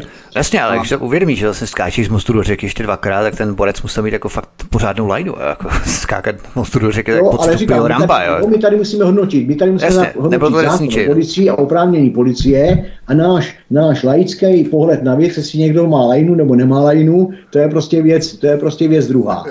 Ale e, dalším pochybením, který já tam vidím, je taky to, že e, když to opravdu z několika různých mediálních zdrojů budete, budete pitvat, tady ten případ, tak e, e, ten, ten policista toho mladíka navíc ještě spoutal a, to, a, te, a teprve potom si na něj lehnul. To už je nedovolený zákrok, protože buď někoho spoutám, aby se nemohl dopouštět nějakého jednání, které by se dopouštět měl, v zákoně o policii to je přesně specifikované, a nebo se na něj lehnu, ale nemůžu dát oboje. Ale jestliže někoho e, přivedu do stavu bezbrannosti, pak ho ještě zalehnu a v podstatě o svoji postavu udusím, tak se logicky, logicky přikláním k závěru, že opravdu tady došlo, e, že tady došlo k usmrcení z nedbalosti a v podstatě ten závěr i takový je gipsu, takže policajt byl policajt e, sám teda dal výpověď za to, za to usmrcení nedbalosti a bude souzen a podle mě oprávněně, protože špatně vyhodnotil tu situaci, nechoval se jako policista, podle, eh, ten poškozený se nedopouštěl podle mého právního názoru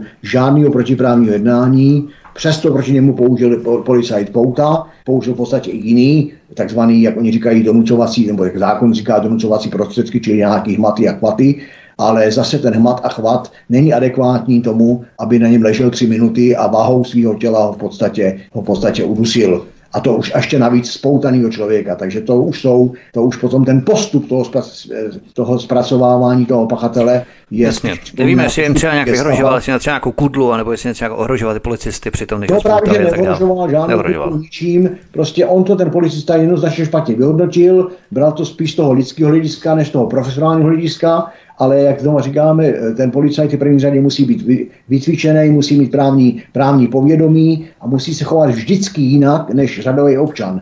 Jo, nebo málo kdy můžeme hledat sou, eh, souhru v myšlení nebo sdílnost, eh, sdílnost názorů na zákrok z, z úhlu pohledu řadového občana a z úhlu pohledu policie. No, no. Tím právě, že ten policajt zná ten zákon, nebo měl by znát ten zákon o policii, tak musí tu situaci vidět takzvaně přes ty paragrafy a ne přes jeho emoce, když to občan to vidí přes emoce a paragrafy téměř nezná.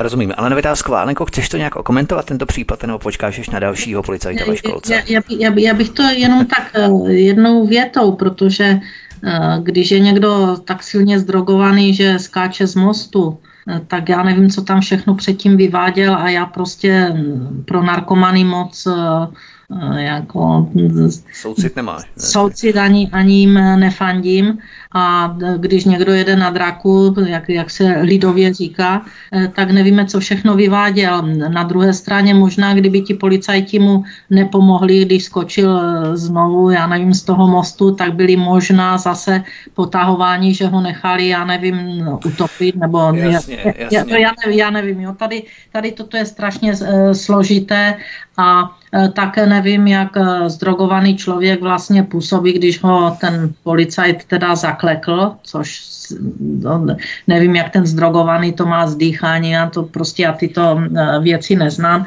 takže tady je to taková hodně složitá věc, že kdyby nepomohli, tak byli potahováni, když pomohli, tak, tak ho tak, a, a i B je špatně prostě. Co, nevím, co, co všechno mu provedli. Jo. Každopádně je to smrt mladého kluka a to je vždycky jako se na to musíme dívat, že kdyby se to stalo někomu z našich blízkých, tak asi máme jiný pohled.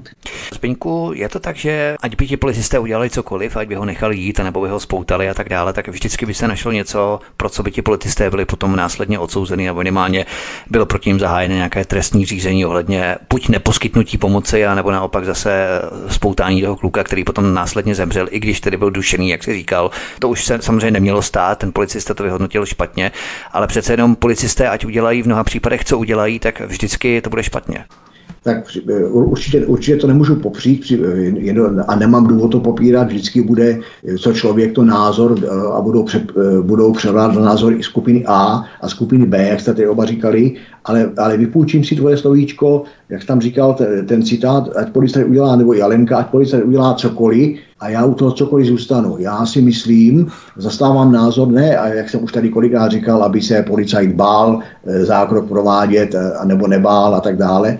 Já tvrdím, aby policajt nedělal cokoliv aby policajt dělal přesně to, co mu zákon, ten zákon o policii, když se ho přečtete, je vymyšlený dobře, podle mě plní, naprosto plní svůj účel, že policajt nemá pravomoci a tak dále. Jenomže ti policajti ho prostě neumí. To je celý problém. Já tvrdím pořád, že je problém je neodbornost a nevycvičenost a nepřipravenost. To je pořád alfa omega toho problému, čili já to uzavřu tím, aby policajt nedělal cokoliv, kdekoliv, jakkoliv, aby policajt měl standardní postup, aby uměl vyhodnotit situaci a profesionálně ji vyřešil. Pokud by se tak stalo, tak jak se vždycky říkávalo, ano, může nastat i mrtvola, ale ta, ta mrtvola může nastat podle všech předpisů. Pokud tam jedno pochybení je, už to není podle všech předpisů, je to špatně. To je něco jako řetězec, uzavřený řetězec nepřímých důkazů, anebo jeden přímý důkaz. Ale jestliže v řetězci nepřímých důkazů jeden chybí, už to není řetězec a nemůže to být důkaz. A zrovna tak je tomu v případě postupu toho policajta. Prostě ten policajt je profesionál, není to, nemá oči řadového občana, nebo neměli by mít oči řadového občana právě v důsledku odbornosti, vycvičenosti a právní připravenosti. A pokud ten zákon provede tak, jak ho má provést, tak nemůže, může být, názor, může být tam názor A, B, C, D,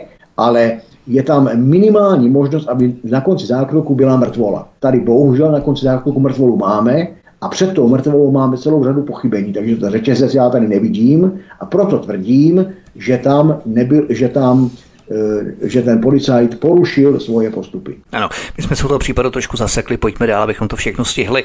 Policistovi při besedě v mateřské školce na Přerovsku vystřelila zbraň. Odkaz číslo 12 v popise pořadu na Odyssey.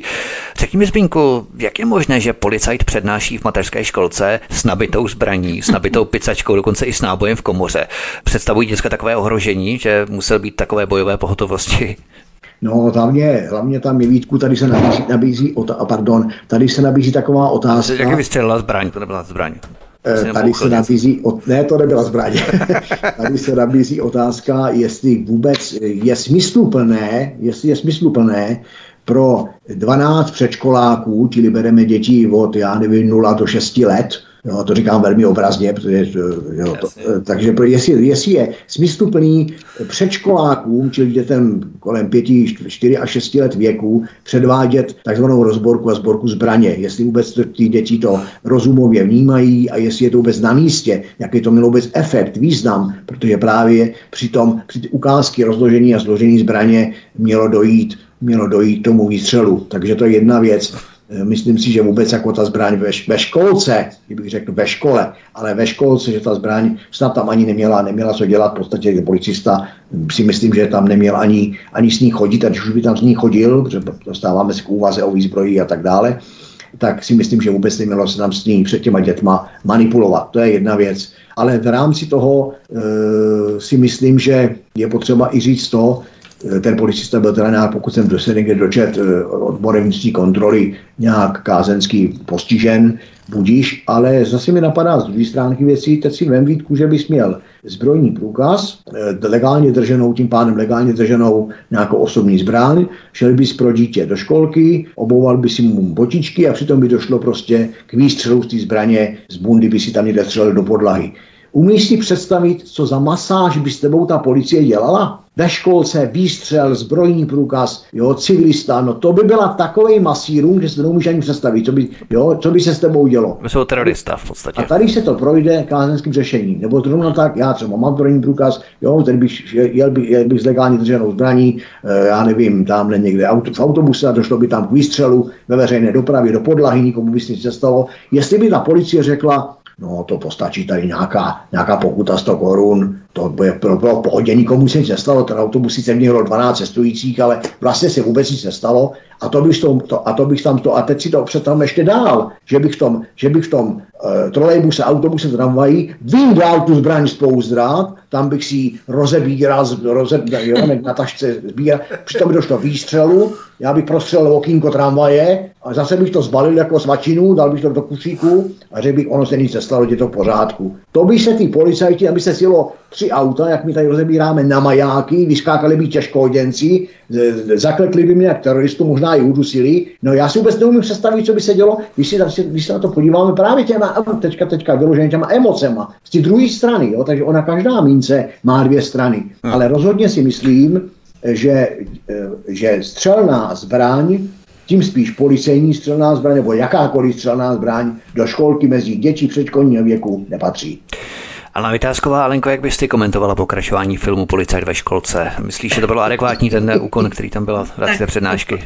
Já, já si myslím, že pokud by to nebylo tak tragické, tak je to až směšné protože aby vystřelila zbraň při besedě s dětma v mateřské školce navíc, to doplňuji jenom Zbínka, tak to uvedl, plně s tím souhlasím, ale tu je k zamýšlení další věc v jaké kvalitě ten policista je, jak by se choval při nějakém zásahu, když neumí vlastně e, zacházet ze zbraní. Jo, on je nebezpečný e, sám sobě a svému okolí bez ohledu na to, jestli je v zásahu nějakém a jestli dělá nějaký úkon proti nějakým pachatelům trestných činů, když s tou zbraní neumí vůbec zacházet. A já tady na Alinku navážu, já jenom se skočím do řeči, to je tož, do, tímto zkrátíme celý k tomu předchozímu vysvětlování. Teď si vezměme, že by nebyla vůbec žádná beseda, že tento nevycvičený policista, neodborně zdatný a nevycvičený policista by tu zbraň vytáhl z pouzdra ne za účelem rozborky, ale vytáhl by z pouzdra, aby naplnil jedno z písmené paragrafů o donucovacích prostředcích, protože jedním z donucovacích prostředků policie České republiky je hrozba namířenou střelnou zbraní hrozba nanířenou silnou zbraní, či on by vytáhl z pouzdra proti člověku a řekl by mu třeba stůj dál ani krok, nebo, po, nebo použiju zbraní. Ale on to neumí, či on by to už vystřelil. A už by, byl, už by, byl, už by bylo tady, jo, už by bylo hotovo. Takže to je přesně jenom, jenom, jenom, jenom se snažím teďka dokreslit, doupřesnit to, co říká Alenka. A znovu se dostávám do ty spirály. Neodbornost a nepřipravenost a nevycvičenost. To je alfa, omega všech tady toho, celého tady toho bordelu u ty policie, ono bychom mohli jít do šířky, nepůjdeme do šířky, ale tohle, co tady říkám, tyhle ty tři věci, které tady skloňuju, jsou, věřte tomu, alfa, omega toho dnešního pitbullství a všeho toho bordelu u ty policie, těch rozsekaných aut, těch jízd pod majákama, ty střelby, těho zaklekávaček, tady teďka střelba ve školce, to všechno je jenom tady ten problém. Za prvé u ty policie nikdo nevelí, za druhý nejsou bráni ti policajti k odpovědnosti nebo ne, ne dostatečně a za třetí nejsou vycvičení, odborně připravení a nemají elementární právní povědomí. To si dovolím tvrdit a čest výjimkám. Já jenom jednu větu k tomu. Zde se úplně jasně ukázalo, že ten policista neumí zacházet se zbraní. To je celý. A to je katastrofa. Pojďme na další téma, které právě navazuje na sérii nebo řetězec těch neadekvátních zákroků. Zdivočelý strážník v Lipníku stál muži na hlavě, zatímco druhý ho kopal. Zákrok, doprovázený vulgarizmy, zachytila kamera. Odkaz číslo 13 v popise pořadu na Odyssey. O jaký případ se jednalo, Zbyňku? Tak to je případ, který mám náhodou, náhodou navnímaný, načtený a jsem v něm opravdu kovaný, protože, protože se dostal do řeknu, vzletně našeho spolku, do toho našeho občanského družení, Eh, kde jsme to rozebírali, pak z toho byl nějaký vývod, tady, tady, tady, tady, tady s tím seznámím i naše posluchače, ale v podstatě to vemu to od hlavy, od hlavy popatu. Byl to případ z 11. února tady toho roku v Lipníku nad Bečvou, kde dvojice strážníků obecní policie e, kopala do muže, který ležel zádech na zemi a jeden z nich mu dokonce Kanadou, Kanadou stál na hlavě, tak, že, že mu následně přišla, e, přitiskl obličej, e, obličej do země a přitom na něj řval, cituji, to teďka nebyla nějaká žaloba na tvoje, na tvoje rádio, cituji, přitom na něj řval, kundo, zmrde, píčo, kundo, vole, skurvená píčo, lež na zemi a podobně a podobně. Čili nebudu, nebudu to dál rozpitvávat, ten zákrok připomínal jednoznačně spíš gestapo, než zákrok vycvičeného, odborně připraveného a, pro, a pro, eh, právně zdatného strážníka. Eh, v této věci jsme my jako spolek podávali, ale bylo nás mnohem víc, jak mám tak zjištěno, na okresní státní zastupitelství do Přerova trestní oznámení protože eh, jsme pojali, pojali z toho podezření, že došlo eh, ke zneužití pravomocí úřední osoby, že došlo k výtržnictví, že k tomu obojímu došlo za, při, za přitěžující okolností, eh, které jsou v trestním zákoně, tedy že bylo že, to, že ty trestné činy byly páchány zvlášť surovým způsobem, byly páchány za využití bezbranosti obětí, protože ten člověk se, se nějak nebránil, on byl dokonce snad údajně pod vlivem alkoholu, takže byl, byl takový malátný, nemohoucí. A došlo tam eh, pochopitelně, a to chci tady zdůraznit, i, v souvislostech s, těma předchozím, s tou předchozí debatou, došlo tam k porušení zvláštní povinnosti, a to zvláštní povinností je právě v případě obecní policie, je to paragraf 6 zákona o obecní policii, který nařizuje, který jasně dává strážníkům za povinnost, jak mají zákon provádět Čili z toho není, není úniku ani vlevo, ani vpravo, ani nahoru, ani dolů. Ten paragraf 6 jasně říká, jak má strážník obecní policie zákon provádět. Tečka. A to všechno bylo pochopitelné hmm. ve formě spolupachatelství, protože tam byli, protože tam byli dva.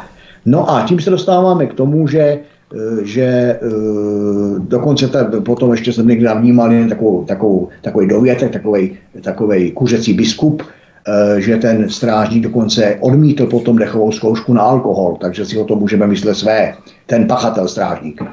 No a vývodem z toho je, že e, slovo dalo slovo, měli jsme k tomu velkou schůzi a... Ano, to ještě tak... překlenu právě zmínku, protože na to máme i odkaz, tak abychom posluchači přímo na to navedli a upozornili. E, dostáváme se totiž e, ke stěžejnímu požadavku v rámci policejní černé kroniky. Spolek věřitelů a přátel práva oslovil sněmovnu s žádostí o novelizaci zákona o obecní policii a zařazení povinného psychologického testu pro čekatele a strážníky městské policie. Odkaz číslo 14 v popise pořadu na Odyssey věcí. To si, milí posluchači, přečtěte, protože to je velmi důležité.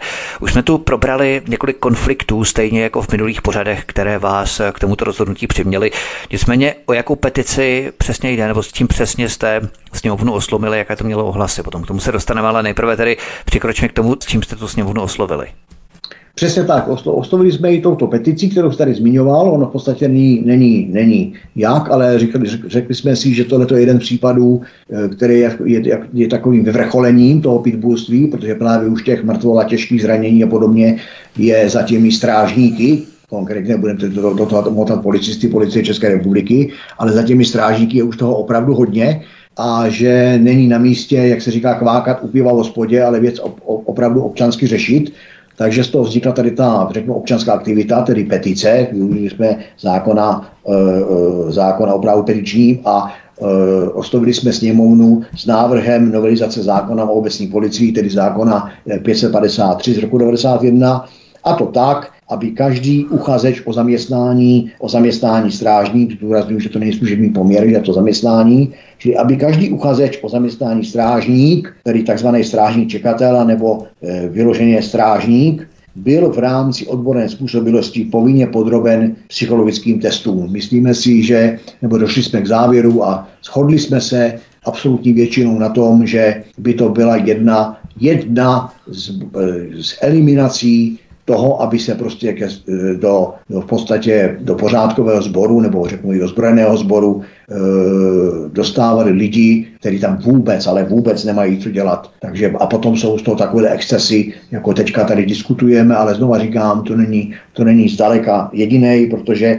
kdo si, kdo si z našich posluchačů, já tě nebudu zdržovat vysílací čas, ani to není, není předmětem tady toho mýho, mýho, mýho příspěvku, ale kdo chce, tak si může dohledat. Součástí té petice jsou případy obdobný, kdy je mrtvola po zásahu strážníků někde v Jižních Čechách, další mrtvola, další mrtvola zranění a tak dále, tak dále. Je to opravdu hodně. A myslím si, že eh, když se vrátím tomu všemu, co už jsme tady dneska pověděli, že tady není, není problém jenom Ukrajina, že náš stát musí za, eh, chránit taky zdraví, zdraví, důstojnost a čest našich lidí, našich občanů, Čechů a že se k nám nemůžou policejní pitbullové chovat jako opravdoví pitbullové, ale musí se k nám chovat podle zákona, čili zákoně s důstojností jako k lidem, ne jako k dobytku, a ani ne k tomu dobytku, i ten je chráněn zákonem. Takže si myslím, že je nejvyšší čas, aby se politici probudili, věnovali, věnovali pozornost taky, taky problémům uvnitř, interním problémům České republiky, neměli jsme pozornost Ukrajinu, Ukrajinu, Ukrajinu, a to, když, když to ještě jo bych chtěl doplnit teďka, a o, jak bych to řekl, sporadicky, tak si neumím představit, kdyby tím poškozeným mužem byl Ukrajinec, co by se s těma strážníkama stalo. S jakou se tato iniciativa setkala odezvou, nebo jaký je další průběh? Zatím, zatím Vítku žádnou odezvu nemáme, e, protože byla, ona byla podaná, e, je to celkem mladá záležitost, když to takhle řeknu, byla podaná 20. února, takže si myslím, že do 20, do 20. března podstatě má sněmovna čas na to reagovat. Věnovali se tomu taky některá média, eh, některá se možná ještě tomu věnovat budou, protože mě kvůli tomu telefonovali někteří novináři, tak uvidíme, uvidíme, jak se, řeknu to takto, uvidíme, jak se k problému eh, čeští, čeští politici postaví, anebo jestli budou potřebovat dalšího ukopaného člověka, dalšího zmláceného člověka, dalšího zabitého člověka, nevím. Nevím, neumím za ně odpovědět. To znamená, že aktuální stav je takový, že policisté nemají žádné psychologické testy. Aktuální je stav takový, že policie České republiky e, má při, v rámci přijímacího řízení k PČR musíš absolvovat, úspěšně absolvovat e, psychologický test. Zatímco, e, protože nastupuje, nastupuješ do služebního poměru k policii České republiky, čili máš přijímací řízení, jeho součástí je tělesná příprava a psychologický test. Zatímco strážník obecní policie není služební poměr, je to zaměstnanec obecního nebo městského úřadu a e, je tam, při, je tam přijímat uchazeč, který splňuje nějaký, nějaký jak bych to řekl, předpoklady, jako je bezúhonost, beztrestnost a tak dále, tak dále. Ale abych odpověděl jasně, součástí přijímacího řízení za strážníka obecní nebo městské policie není psychologický test, a potom už není ani součástí jakýchsi dalších atestací obhajoby toho zaměstnání, byť strážník každý tři roky chodí na jakési, na jakési přeskušování před komisí ministerstva vnitra, ale e, e, součástí toho nástupního řízení ani toho toho prolong, tý prolongace potom není psychologický test a smyslem této petice je, aby tam ten test byl, aby psychotest byl součástí minimálně nástupního řízení na, na, do zaměstnání strážník. Já se ještě omlouvám, já jsem přesně řekl policie České republiky, myslel jsem strážníky, mě se to vždycky plete, nevím proč, pořád se mi to jaksi slévá dohromady. Myslím, že dost lidem se to slévá dohromady, takže musíme rozlišovat, co je strážník a co je policista. Policisté samozřejmě psychotesty mají, strážníci je nemají, tak to abychom rozlišili. To je všechno, finalizujeme. Já poděkuji Aleně Vytázkové, předsedkyni institutu Aleny Vytázkové, která byla naším hostem u nás na svobodném vysílači. Alenko, mě se moc hezky a příště se těším na slyšenou v Dubnu zase. Já děkuji za pozvání a zdravím všechny posluchače. A naším druhým hostem byl člen výkonné rady Institutu Aleny Vytázkové Zbyněk Prousek, soukromý detektiv a lovec šmejdů. Zbyněk Prousek. Zbyňku, měj se hezky, ahoj taky. Také děkuji za pozvání a také všechny zdravím, úplně stejně jako Alenka. Hm. Tento i ostatní pořady si milí posluchači můžete stáhnout buď na našem webu svobodného vysílače ve formátu MP3, případně přidat podcast tohoto kanálu, anebo zavítat na náš kanál Odyssey a odtud můžete sdílet náš pořad, pokud s Alenou Vytázkou s Beňkem Prouskem souhlasíte, budeme rádi, pokud nás budete sdílet na sociální média, případně rozposílávat e-maily vašim kamarádům, přátelům, známým, a nebo také budete komentovat pod pořadem tady na kanále Odyssey v komentářích. Vaše postřehy, názory, doplnění, dojmy, cokoliv, budeme rádi za jakoukoliv interakci s vámi. A také si si prosím přidejte tento kanál kliknutím na tlačítko odebírat a zvoneček. To znamená upozornění, zapnout upozornění, abyste nezmeškali další pořady, které pro vás chystáme tady u nás na svobodném vysílači Studio Tapin Radio na kanále Odyssey. Hezký večer, od mikrofonu vás zdraví Vítek, mějte se hezky, příště se s vámi opět těším na slyšenou. Prosíme, pomožte nám s propagací kanálu Studia Tapin Radio Svobodného vysílače CS. Pokud se vám tento nebo jiné pořady na tomto kanále líbí, klikněte na vaší obrazovce na tlačítko s nápisem Sdílet a vyberte sociální síť, na kterou pořad sdílíte. Jde o pouhých pár desítek sekund vašeho času. Děkujeme.